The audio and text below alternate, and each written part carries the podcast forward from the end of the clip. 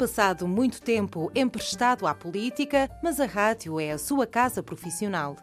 O seu passatempo preferido é o trabalho e o empenho caracteriza todos os projetos em que se envolve. José Andrade é o nome que anotamos hoje nos cadernos da rádio. Nos cadernos da rádio. Cristina Oliveira anota os nomes que fazem a literatura açoriana dos nossos dias. Aos sábados, na Antena 1 Açores. Esta semana, com José Andrade.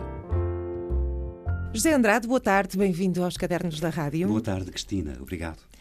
Eu estou aqui a dar as boas-vindas, como dou a toda a gente, mas eu não devia ter feito isto. Eu devia ter dito, José Andrade, bem-vindo a casa. É verdade, neste caso é caso para dizer que o bom filho a casa torna. O filho pode não ser bom, mas a casa é, seguramente. É também um homem da rádio, entre tantas outras coisas. A rádio foi a sua primeira profissão. Como é que apareceu a rádio na sua vida? Além de ter sido a primeira e única profissão, uma vez que a política não é uma profissão, é uma transição, além de ter sido a única profissão, foi a primeira paixão.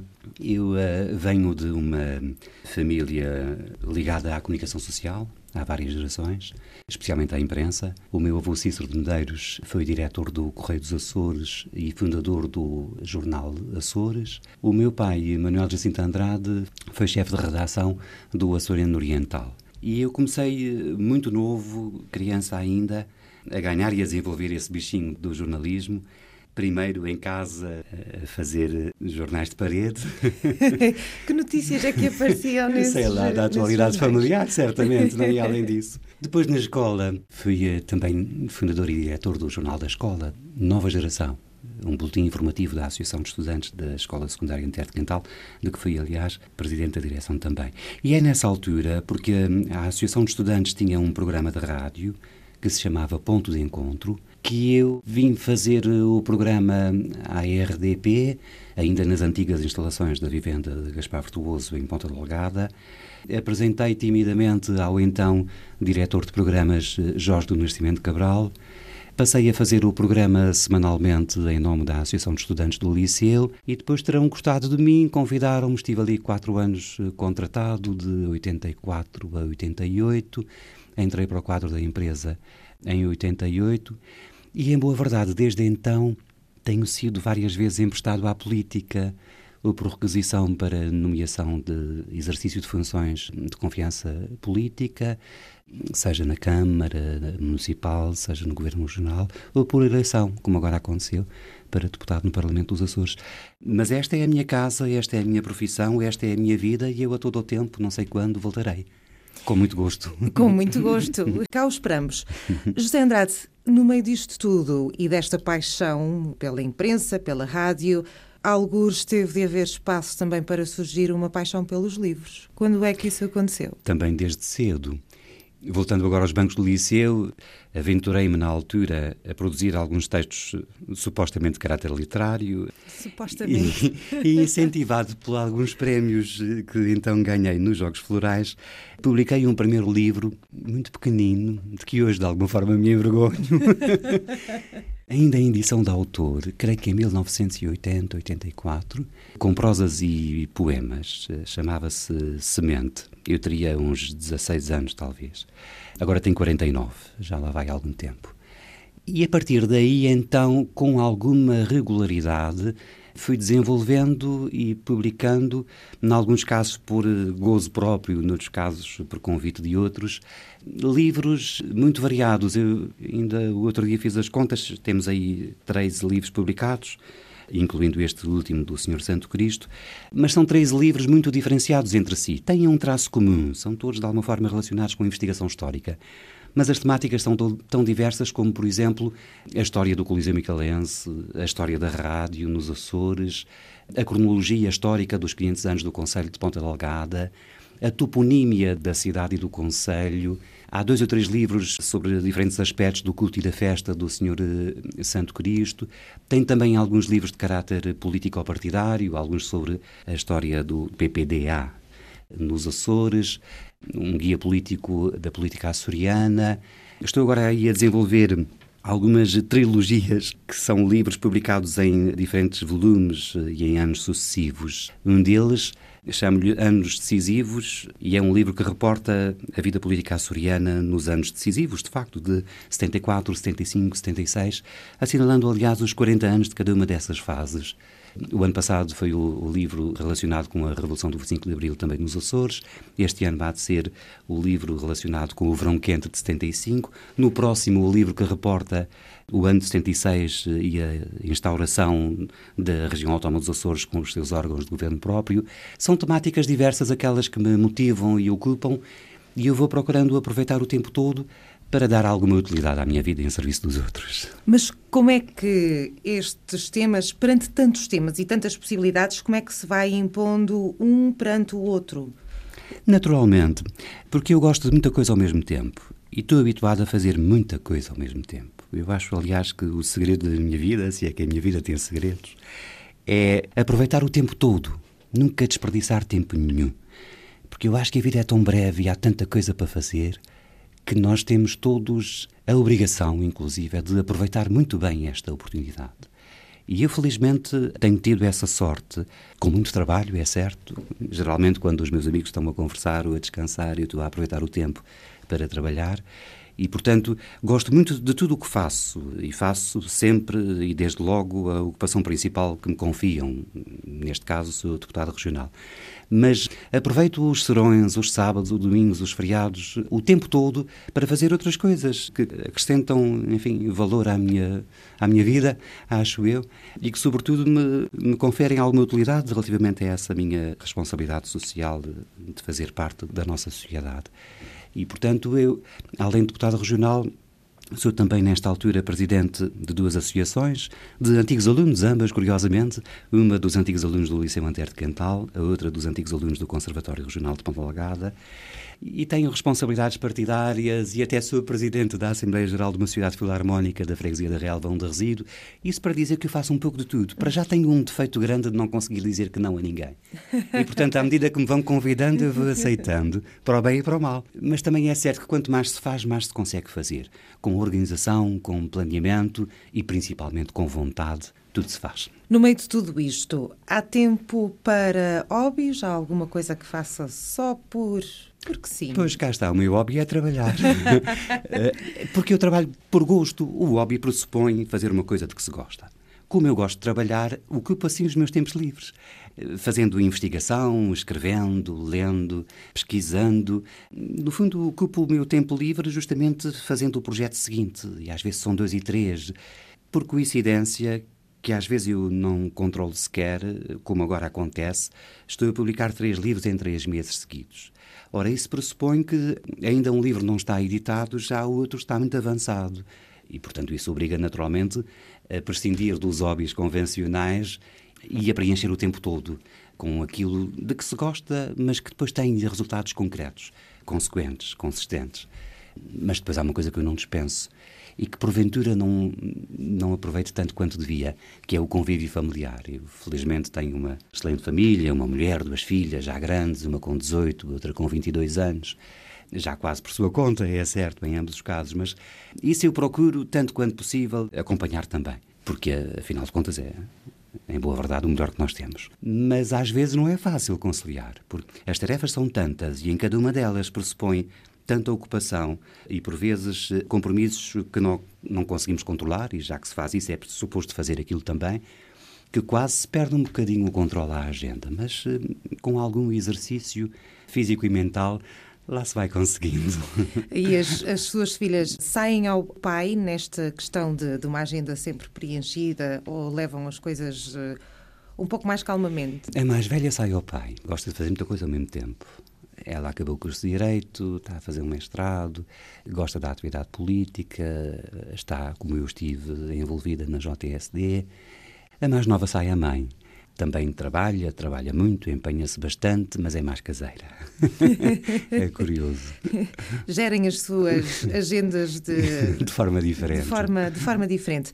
José Andrade, o que é que lê consegue ter ainda tempo para ler alguma coisa Consigo. fora dessa investigação? E leio com gosto. Um, eu sou um viciado em livros, apaixonado por livros. E compro muito mais do que leio. eu vou sempre que posso a todos os lançamentos de livros e sempre que vou compro o livro lançado e levo para casa e junto à estante e as estantes crescem e eu olho para elas com a angústia de nunca conseguir ler tudo o que queria mas adoro livros. Compro e leio especialmente livros de ciência política, livros de caráter histórico, essencialmente esses. Confesso que literatura nem tanto. Não é que não goste, mas, mas ultimamente tenho andado com menos cabeça para isso porque a literatura pressupõe alguma tranquilidade de cabeça e a minha vida é demasiado ritmada. Não há tempo. para permitir essa serenidade. Mas gosto muito de política, da parte boa da política. Gosto muito e leio bastante sobre isso também. E a parte má? A parte má eu procuro evitar. É uma tentação, os agentes políticos estão permanentemente expostos a ela, mas têm que ter a responsabilidade permanente também de saber separar o trigo do joio. E eu estou na política bem intencionado, é tentar prestar o melhor que sei e posso, um serviço à causa pública, para ser útil à minha sociedade.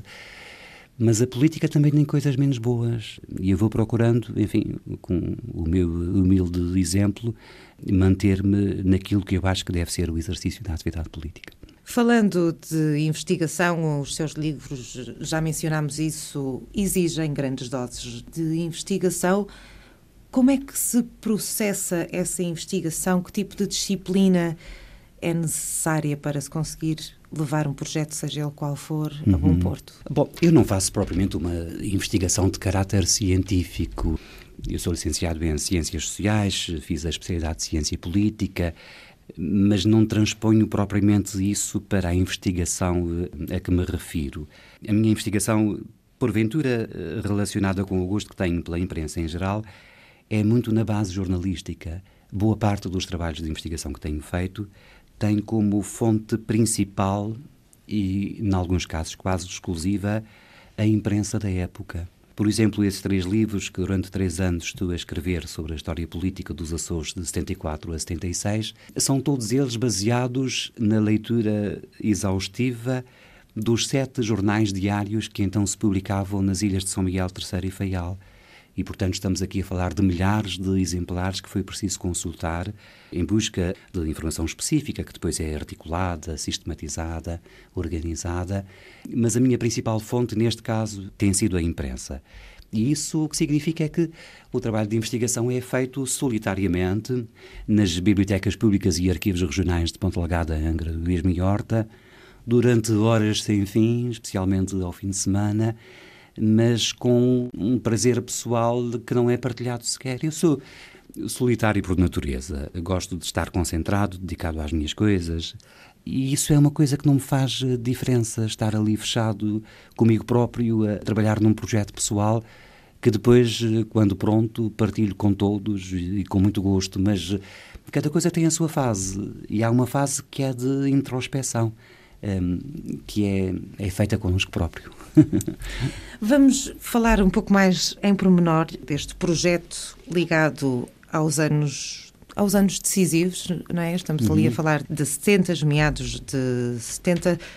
Porquê é que esses anos foram decisivos? Absolutamente decisivos, não apenas para Portugal, mas também, neste caso, pela nossa perspectiva, para os Açores. Porque o ano de 74 trouxe a democracia ao nosso país e, portanto, aos então distritos autónomos do arquipélago dos Açores. Nós estávamos, é bom lembrar, praticamente subdivididos em três pequenos arquipélagos, correspondentes aos distritos de Ponte Lagada, Angra e Horta.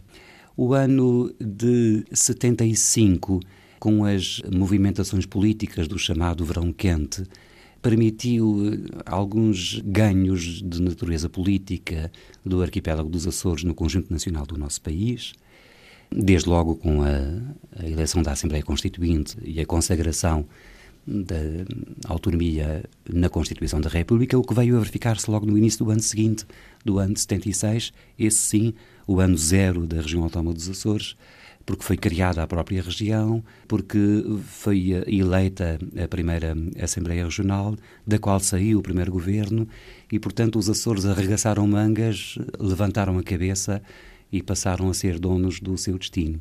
Por isso é que eu acho que o ano de 76, sem esquecer a importância antecedente de 74 e 75, é absolutamente fundamental e determinante para sermos aquilo que hoje somos. É uma fase que está relativamente próxima do ponto de vista histórico, 40 anos apenas, mas que é bom recuperar, valorizar e divulgar para ela ser suficientemente conhecida e apreciada, sobretudo pelas novas gerações que não tiveram essa experiência vivencial. Eu próprio tenho do 25 de Abril uma memória muito longínqua, mas tenho hoje um conhecimento documental que me permite dar-lhe o devido valor. E eu gostava, e tenho procurado, partilhar isso com todos, porque nós nem sempre damos o devido valor àquilo que temos. E hoje temos uma autonomia que nos dá dignidade, que nos dá capacidade eh, e que nos dá responsabilidade. Oxalá todos a tenhamos, sempre. Tudo isto, este tipo de investigação que exige a procura em arquivos, a autorização para a utilização de imagens, por exemplo, todos os oradores e todas as pessoas, figuras de relevo da política nos Açores que têm uh, alinhado consigo, uhum. digamos assim, na apresentação dos livros, etc., tem-se sentido com tudo isto apoiado nesta vontade de relatar a nossa história, de a deixar para as gerações futuras? Sim, muito. Eu tenho bastante respeito pela geração antecedente, os chamados pais da autonomia, e eles têm sido aliados decisivos, determinantes nesse esforço de pedagogia do próprio regime autonómico. Desde os livros relacionados com a história do PPD, que mereceram o envolvimento pessoal e determinante do seu fundador e primeiro presidente, Dr. João Bosco Mota Amaral, até esses livros mais recentes sobre os primórdios do processo autonómico da autonomia constitucional, que, por exemplo, mereceram um prefácio do Dr. Jaime Gama, num caso, do Dr. Álvaro Monjardino, no outro. É uma geração respeitável e respeitada na exata medida em que souberam abrir caminho para aquilo que nós temos hoje. E é bom não perdermos essas uh, referências e continuarmos em frente sempre, mas uh, sem uh, ignorar ou desvalorizar as referências do nosso passado que nos trouxeram até aqui. Eu acho que sim, que me tenho sentido muito apoiado e, mais do que isso, motivado e incentivado a continuar por esse caminho, com todos. Vamos continuar a falar de livros. Ruas com Rosto, Dicionário Biográfico da Toponímia de Ponta Delgada. José Andrade, as ruas têm biografia? Têm, é, e é isso que eu acho curioso. Esse é um primeiro volume relacionado com as cerca de 170 ruas, avenidas, praças e largos das quatro freguesias citadinas de Ponta Delgada que têm nome de gente, digamos hum. assim. São José, São Sebastião, São Pedro e Santa Clara têm maioritariamente designações toponímicas que prestam homenagem a filhos ilustres da nossa terra. Alguns nem tanto, não são de cá sequer e são de todos conhecidos, como por exemplo o Infante do Henrique, o Gonçalo Velho Cabral, mas há outros, como a Rua Teófilo Braga, a Rua Índice Ribeiro, a Avenida João Bosco Montamaral, que perpetuam estadistas eh, que, tendo nascido nesta terra, prestaram relevantes serviços ao conjunto nacional do nosso país. E há outros ainda menos desconhecidos, que até é curioso conhecer a origem. E, portanto, é um bocadinho com essa preocupação de natureza didática e com sentido pedagógico que fiz essa investigação e organizei este dicionário, que está dividido em três volumes. O primeiro foi lançado este ano, tem a ver justamente com a cidade de Ponta O segundo volume, em 2016, é mais abrangente, é sobre as seis freguesias suburbanas de Ponta Delgada, portanto, Fajando de Baixo, Fajando de Cima, São Roque, Livramento, Rifes e Relva. E o terceiro e último volume, previsto para 2017, então aí abarcará a toponímia das 14 freguesias rurais do Conselho de Ponta Cá está uma trilogia que pretende também Mais ela pretende também ela ter algum sentido pedagógico relativamente a, desde logo aos residentes e em especial às novas gerações, mas também porque não a quantos nos visitam e têm certamente curiosidade de conhecer a razão de ser da toponímia que aliás valoriza e perpetua os filhos maiores da nossa terra. O primeiro volume já saiu, já foi editado. Os outros dois já estão escritos? Não, mas já estão pensados. Já estão pensados. Porque, entretanto, tenho ainda um outro projeto editorial entre mãos que também pressupõe a publicação de três ou quatro volumes nos próximos anos até 2017, até porque está integrado no âmbito das comemorações dos 90 anos da Casa dos Açores de Lisboa e que é um conjunto de livros eh, relacionado com a diáspora açoriana. Livros que vão caracterizar os principais destinos da imigração açoriana, tendo como ponto de partida eh, as grandes comunidades que possuem Casa dos Açores. No caso do continente português, nós temos as Casas dos Açores de Lisboa, do Porto, do Algarve. No Brasil temos cinco Casas dos Açores, que vou, aliás, visitar este ano para esse efeito.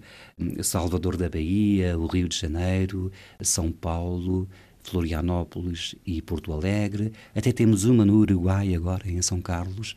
No, nos Estados Unidos da América temos outras duas casas dos Açores, uma na costa leste da Nova Inglaterra, outra na Califórnia, a de Ilmer, e no Canadá temos mais duas ou três, a de Montreal, a de Toronto e a de Winnipeg, de Manitoba. Portanto, são 14 as casas dos Açores que temos e, e a partir da realidade histórica e atual de cada uma delas, vamos tentar em três ou quatro volumes fazer o retrato do mapa atual da diáspora açoriana para percebermos onde é que estão os açorianos, o que é que estão a fazer, que importância eles têm, porque eles são tantos.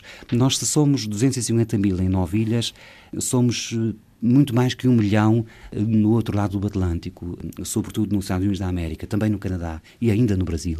E, portanto, esses nossos irmãos imigrados têm que ser valorizados, têm que ser estudados, divulgados e conhecidos e esse é um outro projeto editorial em que estou atualmente envolvido. E, portanto, como se nota, não me falta que fazer.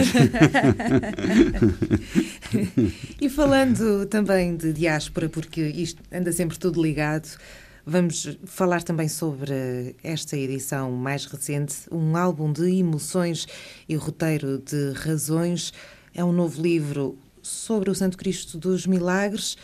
Este título desperta-me curiosidade, um álbum de emoções e um roteiro de razões. A razão e a emoção andam de, de, mãos dadas quando falamos do Senhor Santo Cristo? Quando falamos do Senhor Santo Cristo e na nossa vida em geral. E, e, a razão de ser do subtítulo é procurar destacar e retratar as duas componentes distintas que este livro também tem. Álbum de emoções porque ele é, desde logo e acima de tudo, um álbum fotográfico com excelentes imagens representativas e significativas do culto e da festa do Senhor Santo Cristo. São fotografias, quase todas elas, da autoria do fotógrafo José António Rodrigues, e elas são de tal forma cativantes e atraentes que se tornam emocionantes e quase hipnotizantes. É verdade que ajuda muito ser açoriano, ser devoto do Senhor Santo Cristo, mas eu acho que uma imagem daquelas seja a imagem propriamente dita, seja as fotografias que dela fazemos, não deixam ninguém indiferente. E, portanto, o álbum das emoções retrata justamente uh, essa circunstância.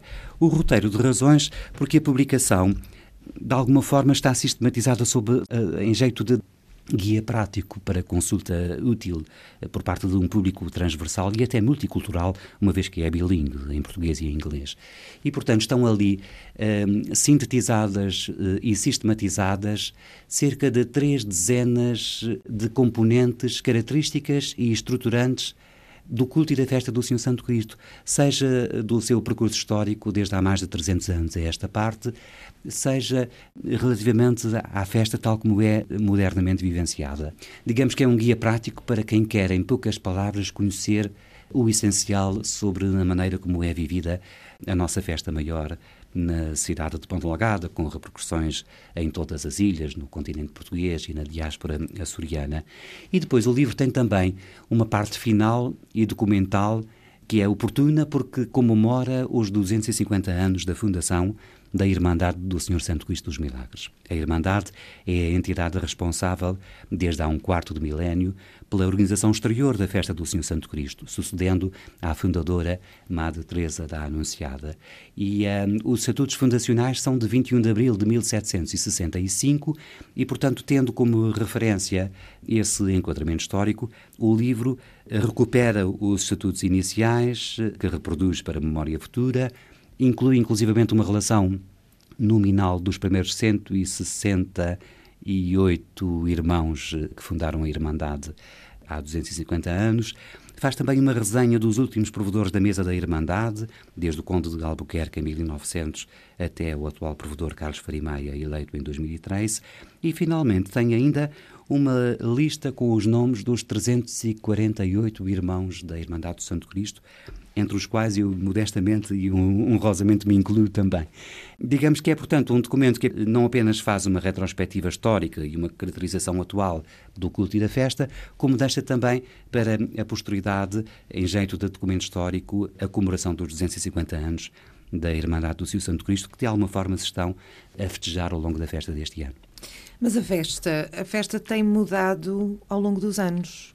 Há algumas diferenças que sinta mais notórias dos últimos 20 ou 30 anos, por exemplo, até aos nossos dias?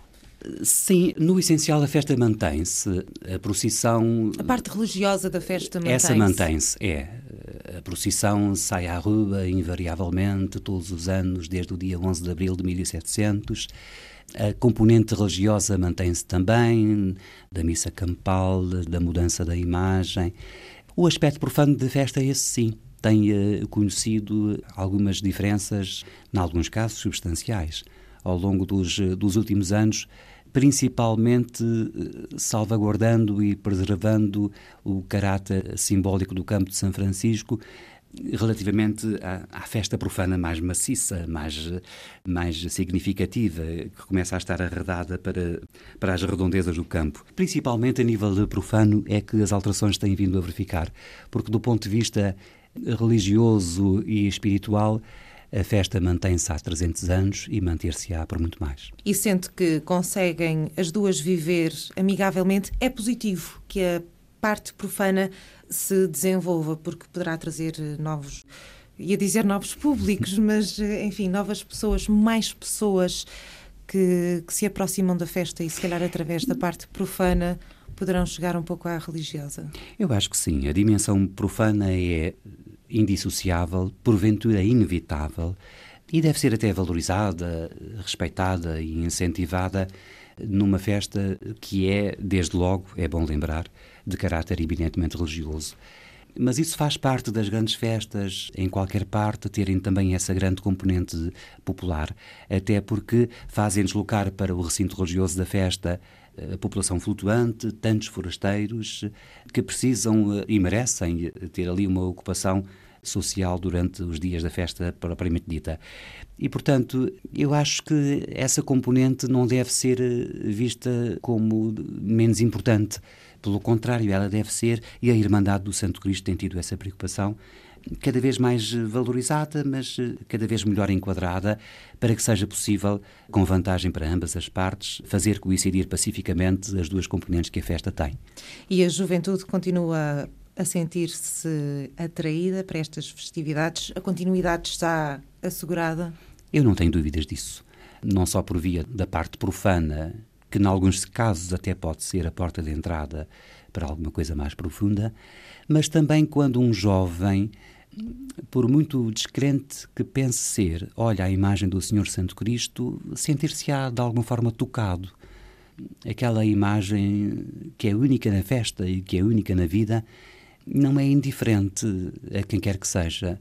E por isso, por muitas réplicas que o Santo Cristo tenha, um pouco por toda a diáspora açoriana, os nossos irmãos imigrados fazem questão de, tantas vezes quanto é possível, virem aqui, nesta altura, irem ao santuário, aproximarem-se da imagem, ajoelharem-se, agradecerem, pedirem. Essa festa tem uma mística que não se consegue explicar, nem é preciso que seja percebida, basta que seja vivida e sentida.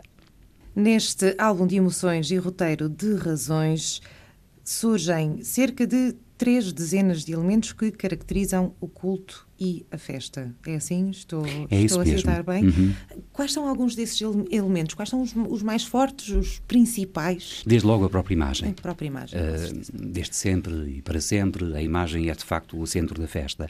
O livro recorda o próprio percurso histórico que a imagem teve. É curioso lembrar que há mais de 300 anos um conjunto de religiosas queria estabelecer-se num convento no lugar da Caloura, na ilha de São Miguel, e foi a Roma pedir autorização ao Papa para abrir esse convento e o Papa não apenas autorizou, como até lhes ofereceu uma imagem do Ecce Homo. E é essa imagem, segundo reza a história, que, porque aquela zona da calura era muito exposta aos ataques corsários, veio depois transferida para o então recente Convento da Esperança, em Porto Algada, com as religiosas de então, e ali ficou até que, por volta de 1700, a irmã Teresa da Anunciada, natural da Ribeira Seca, de Ribeira Grande, quando ingressou no convento da, da Esperança, dedicou-se justamente a venerar, a valorizar e a expor a imagem do Senhor Santo Cristo. Ela foi a responsável pela exteriorização do culto que até então se encontrava confinada às quatro paredes do Convento da Esperança. A partir daí, com esse impulso inicial da Madre Teresa da Anunciada, que eu espero seja beatificada em breve, e com o esforço anual que a Irmandade sempre desenvolve em nome de todos, tem sido possível fazer do Santo Cristo uma festa cada vez maior. E, portanto, a imagem é, para todos os efeitos, o centro da festa e é um dos elementos mais tratados neste livro, seja enquanto imagem, seja enquanto tesouro que lhe está associado, desde o andor até às capas, passando pelo resplendor, pelo cetro, pelas cordas. Há toda uma mística que envolve a imagem do Santo Cristo, que de alguma forma é explicada, ou pelo menos apresentada em boa parte do, do texto deste, deste livro. E depois é a componente externa da festa, relacionada com o Campo de São Francisco, com os arraiais, com a procissão, com a mudança, um pouco de tudo. De forma a que seja possível, a partir daí, para as pessoas que já conhecem, recordar, ou para aquelas que nunca cá estiverem, sentirem-se convidadas, desafiadas, motivadas a virem aqui algum dia presenciar por dentro a festa do Senhor Santo Cristo. Mas vem muita gente, estamos nesta altura a viver a festa do Senhor Santo Cristo.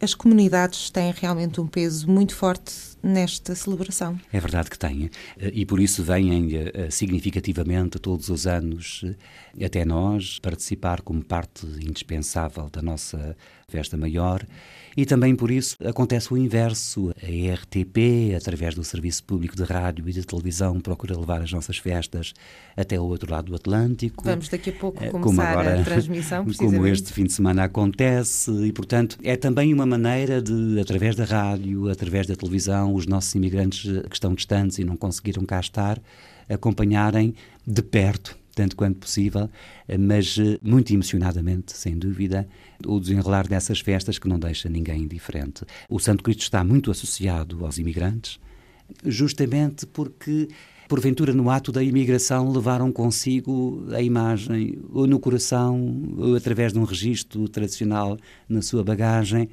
O Senhor Santo Cristo é uma presença omnipresente presente na vida de todos nós, daqueles que cá estão, daqueles que daqui foram. Basta ser açoriano em geral, ou micaelense em particular, para perceber exatamente essa cumplicidade que é inata e vitalícia. Eu normalmente despeço-me das pessoas que passam aqui pelos cadernos da rádio, agradecendo o facto de terem vindo aos cadernos da rádio. José Andrade, muito obrigada por ter passado cá por casa. Foi um gosto mesmo, e a sério. à sua espera. Obrigado, Cristina. cá estarei sempre.